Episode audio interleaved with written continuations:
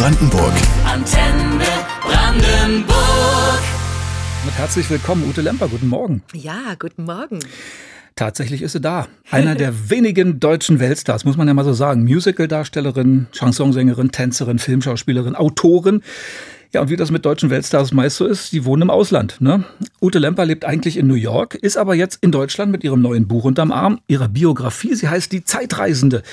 Was drinsteht, wir werden es erfahren während der nächsten zwei Stunden, natürlich nur punktuell. Es sind über 300 Seiten, die zeigen, dass Ihnen fast kein Winkel der Welt fremd ist. Aber wie ist das? Fühlen Sie sich eigentlich in New York als Amerikanerin und wenn Sie nach Deutschland kommen als Deutsche? Ich fühle mich nicht als Amerikanerin, aber in New York fühle ich mich als New Yorkerin. New York ist ja auch nicht Amerika, sagt das man. Ne? ist es Ja. und ich habe auch keinen amerikanischen äh, Pass. Ich äh, bin in meinem Herzen Europäerin. Ähm, aber ich bin Immigrantin und bin eingeschmolzen in diese wunderbare New Yorker Immigrantenwelt. Und ob die nun erster, zweiter, dritter, vierter Generation ist, wir alle haben unsere Geschichten der Einreise und äh, unsere Kultur, von der wir stammen, auf die wir auch stolz sind, die wir mitbringen. Und trotzdem können wir alle koexistieren in unserem Konglomerat dort. Und es ist äh, eine, eine unglaublich offene, progressive Welt, in der so viel Buzz, so viel Aufregung und so viel Inspiration und so viel Extreme herrschen. Und doch ent- entdeckt man diese Stadt immer wieder neu. Andere Frage, wie lange hat es gedauert, um sich an Erdnussbutter zu gewöhnen? Ja, das äh, schmeckt mir zwar ganz gut ab und zu, so es ist exotisch, aber äh, äh, ist nicht mein Ding. Ja, ich habe meinen Kindern auch nie diese Peanut Butter Jelly Sandwiches gemacht. Ja. Es ist eine Gewöhnungsfrage, das stimmt. Und ich sehe ja, dass Ihr Tourkalender äh, gut gefüllt ist mit Buchlesungen, mit Soloprogrammen. Deshalb an dieser Stelle noch ein Tipp für unsere Hörer. Wer Ute Lemper live erleben möchte, in Berlin tritt sie am 5. November auf im Ernst-Reuter-Saal mit ihrem Marlene Dietrich-Programm zum wiederholten Male. Na, ist ein schöner Saal, ne? ist doch toll, man fühlt sich da Ja, wirklich ein wohl drin. Museumsstück, Ja, richtig. ja. Rendezvous with Marlene. Sagt man immer Marlene oder Marlene? Wie sagen Sie es? Na, Marlene, wir sagen es doch berlinerisch. Marlene, ganz genau. Und bis dahin tourt Ute Lemper noch um die halbe Welt. Heute aber hat sie sich zwei Stunden Zeit genommen für Antenne Brandenburg und fühlt sich hoffentlich bei uns wohl. Zumal wir hier in der Marlene Dietrich Allee zu Hause sind. Ne? Ja, ja und nicht weit. äh, zu Marlene hat Ute Lemper eine ganz besondere Beziehung. Dazu kommen wir noch. Bis zwölf ist sie ja noch hier und wir hören sie in einer Aufnahme aus dem Jahr 2020. Ich habe noch einen Koffer in Berlin.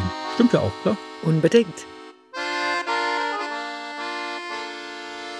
Darüber gesprochen. Ute Lemper hat ein Buch geschrieben, ihre Biografie, Die Zeitreisende heißt es.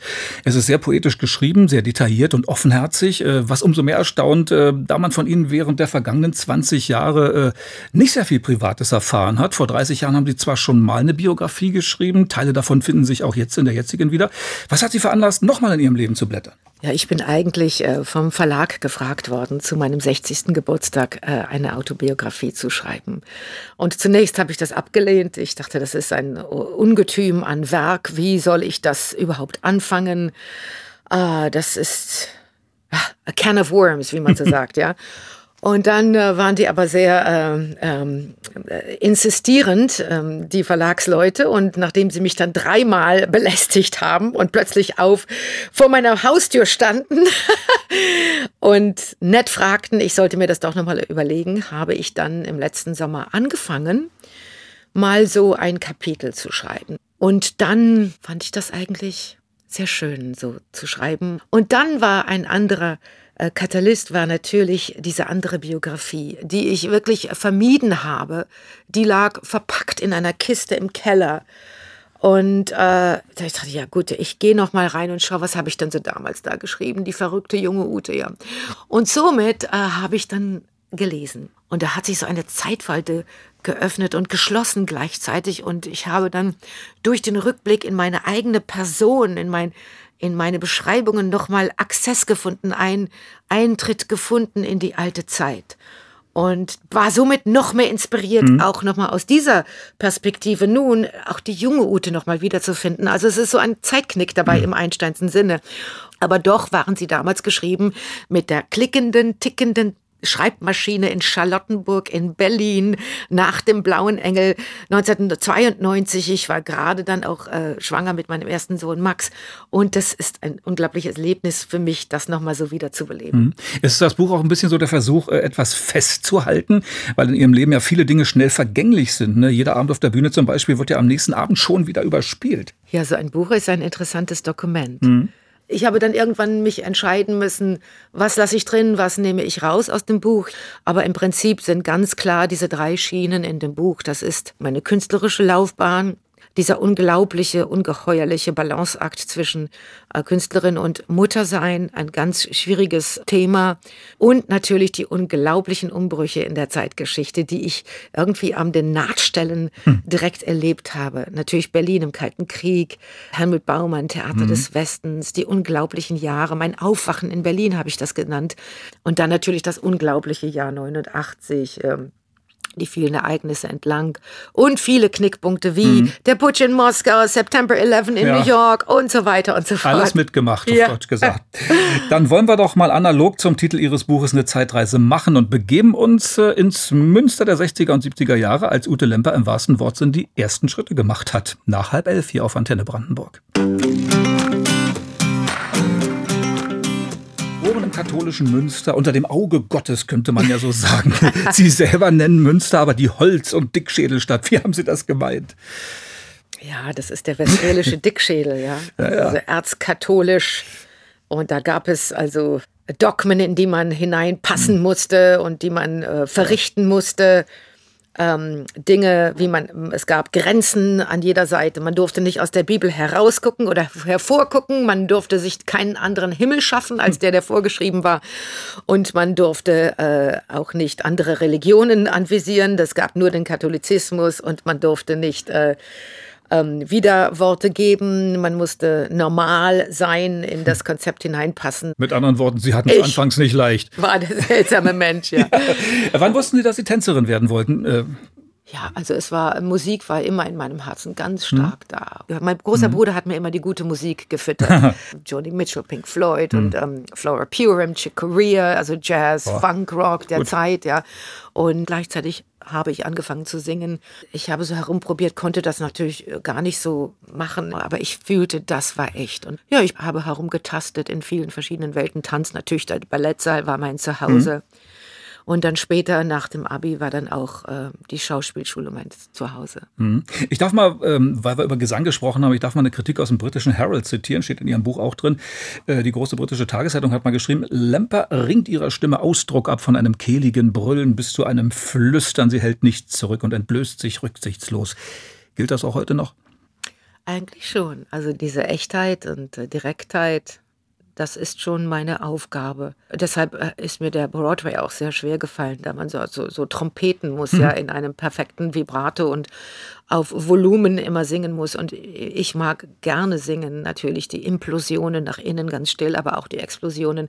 Aber nicht so stilisiert wie der Broadway, sondern eher echt. Das heißt also auch im wahren Sinne des Wortes unperfekt.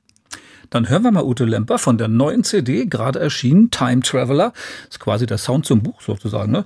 Und ja. das Interessante daran ist, dass auch ein paar Titel drauf sind, die über 20 Jahre alt sind. Sind das die verschollenen Bänder aus dem Keller Ihres Mannes? Das stimmt, ja, weil wir haben uns ja dort im Jahre 2000 kennengelernt und er hatte ein Musikstudio in Chelsea, mhm. noch ein analoges Musikstudio mit Band. Tape ja. Machine. Ich habe angefangen, Lieder zu schreiben im Jahre 2000 nach der CD Punishing Kiss. Dachte ich, das will ich jetzt selbst machen. Und da haben wir diese erste Runde der Lieder aufgenommen. Und äh, dann zwei Jahre später, die Plattenfirma wollte dann aber Repertoire, also Jacques Brel und Edith Piaf und, und solche Sachen aufnehmen. Wir gesagt, okay, wir warten mal zwei, drei Jahre. Dann äh, haben wir umgestellt auf Pro Tools und irgendwie sind die Bänder verschollen. Hm. Ja, und die sind plötzlich im Hurricane vor anderthalb Jahren wieder aufgetaucht. Da der Keller äh, drohte zu überfluten und haben wir schnell die Bänder gerettet. Alle diese großen Kisten, viel Zeugs war drin und auch eben so diese drei, vier Bänder mit diesen Aufnahmen. Es gibt einige hm. Zeilen, die ich neu gesungen habe, hm. weil ich den Text ändern wollte. Okay. und es ist ein Rätsel. Wer ist die alte, wer ist die Neue okay, Ute. dann wollen wir dieses Rätsel mal on air schicken und hören uns die damals 37-jährige Ute Lempe an mit Man with No Face. Einverstanden? Okay. Okay.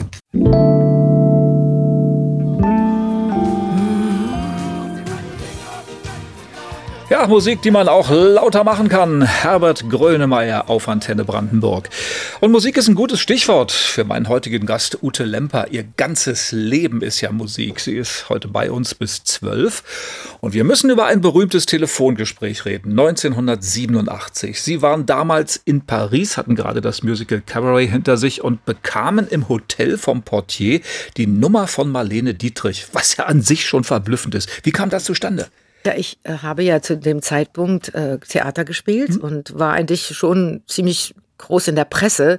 Ja, dann hieß es die neue Marlene und ich dachte, ach Gott, ich bin noch Anfängerin, wie kann man mich mit dieser unglaublichen Legende vergleichen? Und ich hatte ihr dann einen Brief geschrieben. Ich wusste, wo sie, ich wusste nur Avenue Montaigne, ja. ohne ihn wirklich äh, mhm. äh, zu, äh, ich wusste nicht die Hausnummer, einfach Marlene Dietrich Avenue Montaigne. Die Post ich, weiß Bescheid. Genau, so war es. Mhm. Und sie hat mich dann irgendwie ausfindig gemacht. Zunächst war nur, nur diese Nachricht da und äh, mit ihrer Nummer. Und der Pförtner sagte, also der Rezeptionist, ja, sie ruft dann gleich nochmal an in zehn Minuten, ja. Gehen Sie mal auf Ihr Zimmer. Und ich dachte, oh Gott, das kann ja nicht sein. Und zehn Minuten später klingelt das Telefon. Und Sie haben dann drei Stunden miteinander geredet, ne? Insgesamt, da war ja. sie und sie sagte, hm? ich wollte mit Ihnen reden. Sie, ich wollte doch Deutsch reden mit Ihnen, Ute. Ich lieb doch die Sprache. Ich lieb doch Rainer Maria Rilke. Ist doch mein Lieblingspoet. Und sie redete und redete und es war sehr melancholisch, sehr traurig, etwas sarkastisch und bitter, aber es war echt. Und ich war äh, auf jeden Fall als 24-Jährige überfordert. Hab auch kaum getraut, was zu fragen. Ich habe mal einmal was gefragt und gesagt, ach, keine Fragen, ist doch kein Interview.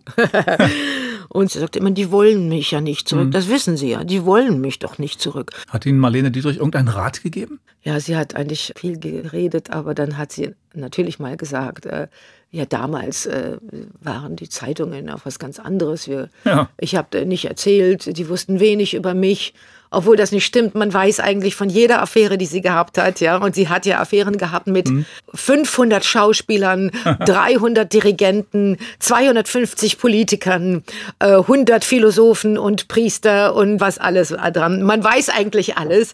Aber sie sagte, ja, ich war ja immer ein Geheimnis. Die Menschen kennen mich nur auf der Leinwand. Mhm. Ich weiß nicht, das hat sie gesagt. Vielleicht war sie ja schon etwas verwirrt. Mhm. Aber diesen Rat hatte sie mir gegeben, ja. Und daran haben Sie sich ja eigentlich auch gehalten, das Private zurückzuhalten. Bis jetzt eigentlich. Ja, aber ja. eigentlich nicht auf Ihren Tipp hin, sondern ja. das war mir eher so ja, eine natürliche, okay. ein Instinkt. Das Buch lässt zwar einen kleinen Einblick in meine äh, Privatsphäre in dem Sinne, dass äh, ich auch über Liebe rede. Mhm. Und wenn man über Liebe redet, redet man auch über Verlust mhm. der Liebe, über Unglück, über Trauer. Mhm. Ich finde das eigentlich ehrenwürdig und menschlich. Verletzungen gehören zum Leben dazu. Und es ist interessant zu lesen, wie Sie das alles bewältigt haben. Sie müssen eine unheimliche Kraft haben. Ja, ja. und wenn man hm. so dann äh, auf der anderen Seite hm. des Berges steht und da hm. zurückschaut, denke ich mir, oh Gott, das könnte ich nie ja. nochmal. So viel Kraft hätte ich nicht nochmal. Ja. Aber das stimmt, das war ein sehr reiches, dichtes Leben mhm. bisher. Und ich hoffe, ich, ich habe tatsächlich noch viel vor mir habe. Aber nicht mehr so anstrengend, bitte. okay. Ja, und jetzt sind Sie sogar zu Gast bei Antenne Brandenburg in der Marlene Dietrich Allee in Potsdam. Das Leben zieht schon seltsame Kreise manchmal. Ja. Und wir halten es ja beim Radio immer gerne so, dass ich der Gast Musik wünschen darf. Was hören Sie denn gerne? Was dürfen wir denn gerne mal für Sie spielen? Dann nehmen wir doch ähm, von Nina Simone hm. die Piraten Jenny. Wunderschön. Was verbinden Sie damit? Also ich denke, niemand hat das besser interpretiert als Sie, dieses alte Kurt Weil-Lied. Und wenn sie die Piraten Jenny singt, dann muss die Erde beben. Mal was Anekdotisches. Jeder, der professionell spricht oder singt, äh, der weiß ja, dass man vor dem Auftritt keine Nüsse essen soll. Ja, weil immer irgendein Krümel im Hals stecken bleiben kann. Es jedem schon passiert, mir auch, Ihnen auch. Ne? Wie war das damals mitten im Musical Cabaret in Paris 87? So war das. Ich hatte am Nachmittag ein paar Erdnüsse gegessen. Ich dachte, ach, das wird schon schief gehen. Mhm. Es wird schon. Ja, und dann. Äh ging es los mit der Vorstellung Cabaret im Theatre Mogador. In der Vorstellung saß Clive Davis, ja, der, der, Manager, Manager von, von, Whitney, Whitney Houston. Houston. Ich sang das Lied Maybe This Time, ja. Und plötzlich nach einer Zeile kommt die Nuss zwischen meine Stimmbänder und ich, mir liefen die Tränen, wie das so kratzt im mhm. Hals. Mhm. und ich wollte schlucken, schlucken, habe versucht dann in die Spucke runterzuschlucken und irgendwie die Kehle zu äh, ölen. Und es ging überhaupt nicht. Ich habe dann gehustet und habe nicht, nicht mal einen Ton rausbekommen, als ob die Stimmbänder Ja, ja. lahmgelegt werden. Und ich musste dann sagen, ein Moment, ein Moment, ich bin hinter die Bühne gerannt, habe Wasser getrunken, Mhm. habe es nochmal versucht und es ging immer noch nicht. Da war das Stück Nuss zwischen den Stimmbändern. Und dann habe ich gesagt, Excusez-moi, Messieurs, Dames, j'ai une grenouille dans la gorge. Ich habe einen Frosch in der Kehle. Alle lachten wie verrückt, weil das gibt's natürlich nicht, diesen Ausdruck in Französisch. Und dann, damit war das Lied für den Abend gestrichen. Die Show ging weiter. Ich hinter die Bühne habe irgendwie einen Lutschbonbon. Die Erdnuss war weg, aber das Lied war nie gesungen und Clive Davis hat mir nie einen Vertrag geschickt. Er hätte es getan, womöglich. Wer man weiß, weiß wer es weiß. ja nicht, er weiß es ja nicht. Ja. Und noch eine irre Geschichte. Äh, Sie waren ja damals dabei, als Roger Waters The Wall am Brandenburger Tor äh, aufgeführt hat. Juli 1990, eine Riesenshow, 300.000 verkaufte Tickets. Ne, Cindy Lauper war dabei, Joni Mitchell, äh, Van Morrison. Ja. Sie standen zusammen mit Roger Waters auf der Bühne, haben zusammen mit ihm gesungen. Woran erinnern Sie sich da noch am deutlichsten? Na, Sie wissen, was passiert ist. Der Stromausfall. Unglaublich. Das Netz am Potsdamer Platz konnte das nicht aushalten, nachdem es 30 Jahre brach gelegen hatte. Und ja, wir hatten einen Stromausfall mittendrin, aber die Show war ja pre-recorded sozusagen auf alle Special Effects hin. Und dann mussten wir nach der Show, äh, die 300.000 Menschen waren dann verschwunden, mussten wir nochmal äh, diese acht Minuten aufnehmen. Aber viel wahnsinniger war ja eigentlich von der Bühne zu sehen, diese Menschenmasse, 300.000 Menschen auf dem Todesstreifen. Aber ich wusste, alle diese Menschen waren Westdeutsche, Westberliner. Und ich wusste, die Ostdeutschen, die konnten sich die Tickets nicht leisten. Die gehen da oben auf die unsicheren Dächer, auch wenn sie runterfallen, das ist es denen wert.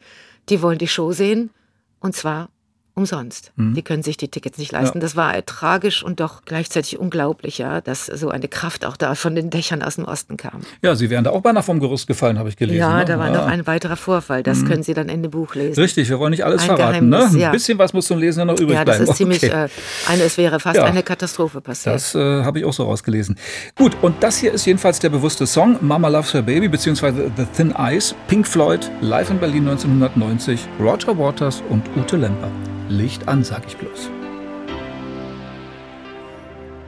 ich es tu. Silly, deine Stärken.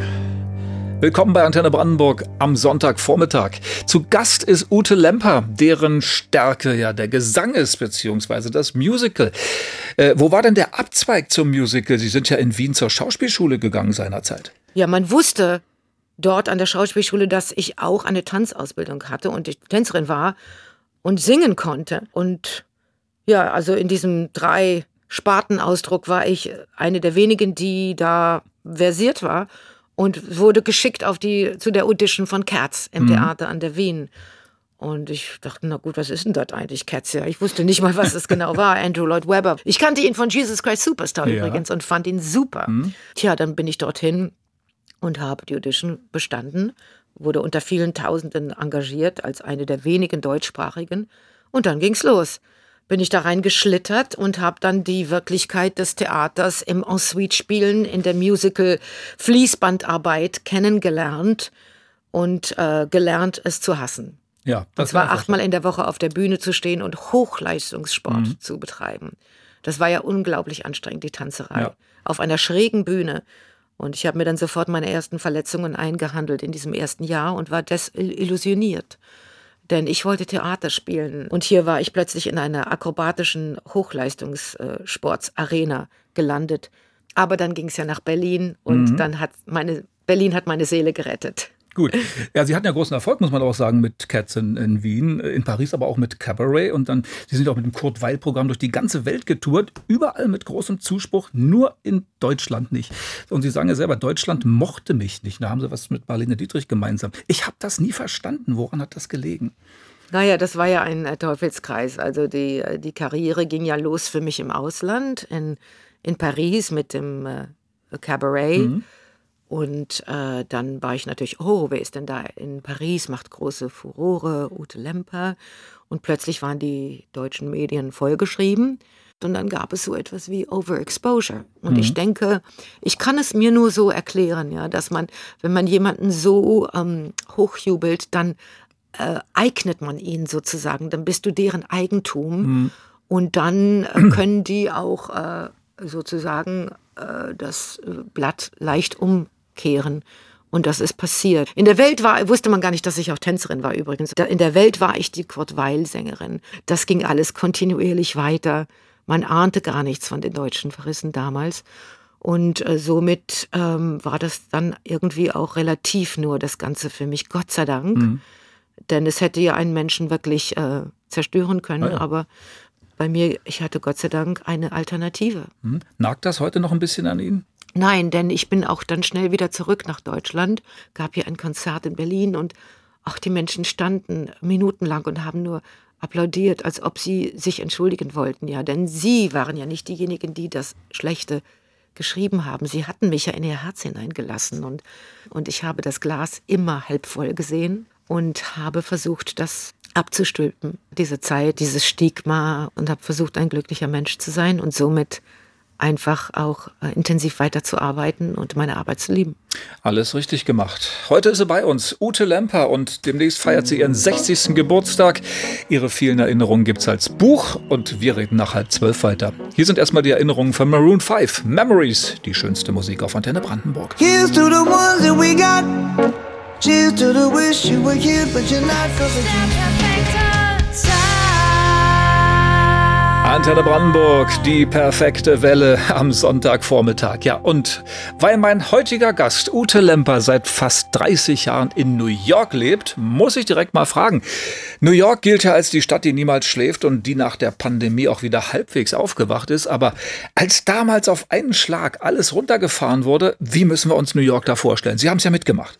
Ja, das war eine unglaubliche Zeit. Also und sie, sie hat mich natürlich erinnert an den 11. September mhm. 2001, ja, da auch diese Stadt so brach lag, in Trauer und Katastrophenstimmung.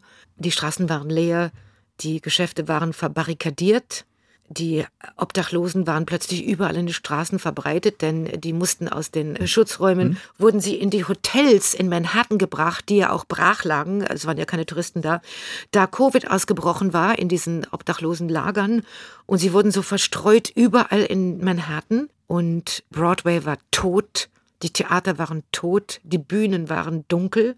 Zunächst dachten wir auch, okay, das wird jetzt einen Monat dauern. Ja. Aber dann Ende April dacht, wussten wir, das wird länger dauern mindestens bis zum Herbst.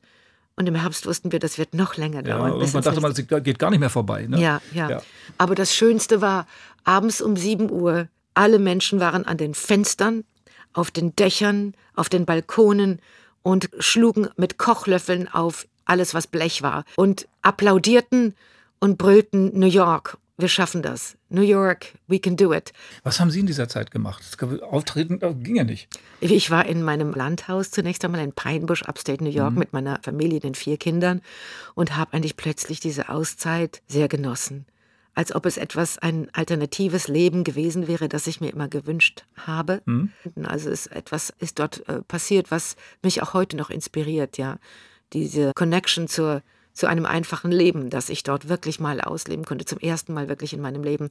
Gleichzeitig habe ich natürlich Livestreams gemacht, dann immer wieder zurück nach Manhattan. Carnegie Hall hat einen riesen Livestream mit mir gemacht. Also das Schlimmste war natürlich der Tod und diese furchtbare Trauer, die über die Menschheit eingebrochen war und die Einsamkeit. Aber für mich habe ich versucht, eine neue Einfachheit im Leben zu finden. Mhm. Äh, New York heute, wie lebt sich dort im Vergleich zu, zur Zeit vor der Pandemie? Hat sich was verändert? Es hat sich viel verändert. Wir wissen ja, dass die ganzen Bürogebäude sich nicht wieder angefüllt haben. Mhm. Jetzt stehen sämtliche Wolkenkratzer leer. Eine neue Lebensqualität hat sich eröffnet, vielen Menschen, und zwar von Homeoffice aus zu arbeiten. Es gibt viele, ähm, viel Kriminalität in den Subways. Man muss sehr aufpassen. Äh, um sich herum sind so viele verrückte Menschen, die den Verstand verloren haben. Hm. Und vielleicht auch durch diese Pandemie noch hm. mehr, denn sie waren in der Einsamkeit verloren und man hat ihnen nicht geholfen, mhm. damit umzugehen. Haben Sie je darüber nachgedacht, New York zu verlassen, die USA zu verlassen? Habe ich oft darüber nachgedacht. Aber im Moment habe ich noch Kinder im Schulalter und solange die noch zur Schule gehen, geht das erstmal nicht. Ich weiß nicht, ich plane das nicht konkret. Ich, Aber Sie haben schon mal drüber nachgedacht, die, wenn ich ja, das schon oft, 2016, natürlich. als Trump an die Macht kam, der steht Ach. ja jetzt wieder auf der Matte, ne? Oh ja, mhm. das ist schlimm. Meine Tochter sagte, Mensch, Mom, wir ziehen nach Europa, nach Paris oder Berlin. Ne? Mhm. Wir werden sehen, was passiert. Ja, aber New York ist nach wie vor eine, eine liberale, progressive Stadt, die den Trump hasst wie die Pest. Also man muss sich das vorstellen, der war damals Präsident und die Menschen waren in den Straßen mit Schildern, Anti-Trump-Schildern mhm. vor seinen Trump-Gebäuden, die ja in, in, Manhattan verstreut sind. Aber ja, wir werden sehen, was passiert. Ein letztes mit Ute Lemper, mit der wir zwei Stunden in ihrem gerade erschienenen Buch Die Zeitreisende geblättert haben, das ja von einem unermüdlichen Einsatz kündet, nicht nur auf den Bühnen der Welt, auch zu Hause. Sie haben vier Kinder und die Zeit von 2000 bis jetzt äh, ist für Sie in rasanter Geschwindigkeit vergangen. Sie waren, ich zitiere aus dem Buch, im ständigen Einsatz als Mutter, Putzfrau, Köchin, Lehrerin. Und Sie waren ja auch quasi die Ernährerin. Ne?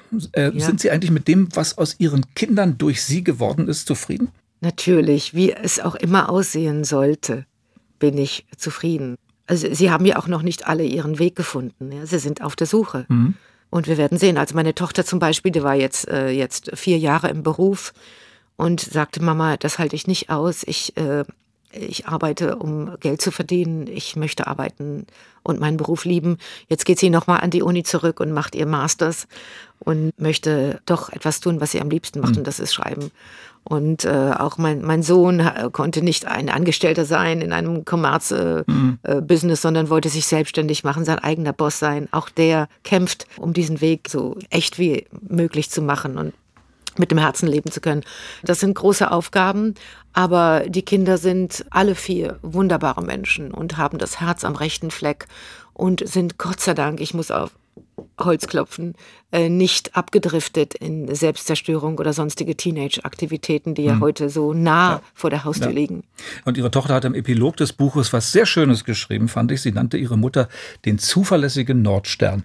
Oh. Das fand ich schön. Das so schön, ja. Bild, ja. So Sie, Sie, selber bezeichnen sich ja nicht so als perfekte Tochter. Ne? Ihre Eltern haben ihren Umzug nach New York sehr bedauert, vor allem ihre Mutter. Sie ist vor fünf Jahren gestorben, ihr Vater erst vor ein paar Monaten. Und sie haben am Ende bedauert, dass sie sich äh, jahrzehntelang quasi nicht um ihre Eltern richtig kümmern konnten. Aber rückblickend äh, gefragt, würden Sie alles nochmal so machen? Ich denke, da ich ein intuitiver Mensch bin, äh, würde ich wahrscheinlich Dinge sehr ähnlich genauso machen, sehr ähnlich genauso machen. Ich kann mich ja nicht entscheiden, mit dem Wissen von heute das Leben ja. nochmal zu leben. Wenn Sie die 60-Jährige in den Körper der 30-Jährigen stecken mhm. wollen und mich nochmal diesen Herausforderungen gegenüberstellen, würde ich eventuell einige andere Entscheidungen mhm. treffen und etwas sanfter mit mir selbst umgehen. Okay, ja, ja. okay. Äh, aber das Leben war schon ein wildes, wunderbares ja. Abenteuer. Dann wünsche ich Ihnen einen tollen 60. Geburtstag am 4. Juli. Feiern Sie in New York? Ja, ich bin an dem Tag zu Hause. Am Unabhängigkeitstag. Ja, da ist so ja mal doll was los. So ist es. Ja, ich bekomme immer ein Feuerwerk. Wunderbar. Ja, ich sage vielen Dank fürs Kommen, Ute Lemper. Toi, toi, toi für alles, was noch kommt. Danke für das schöne Interview, danke. Und um diese zweistündige Zeitreise ideal abzuschließen, spielen wir den Titelsong von ihrer neuen CD. Time Traveler. Antenne Brandenburg.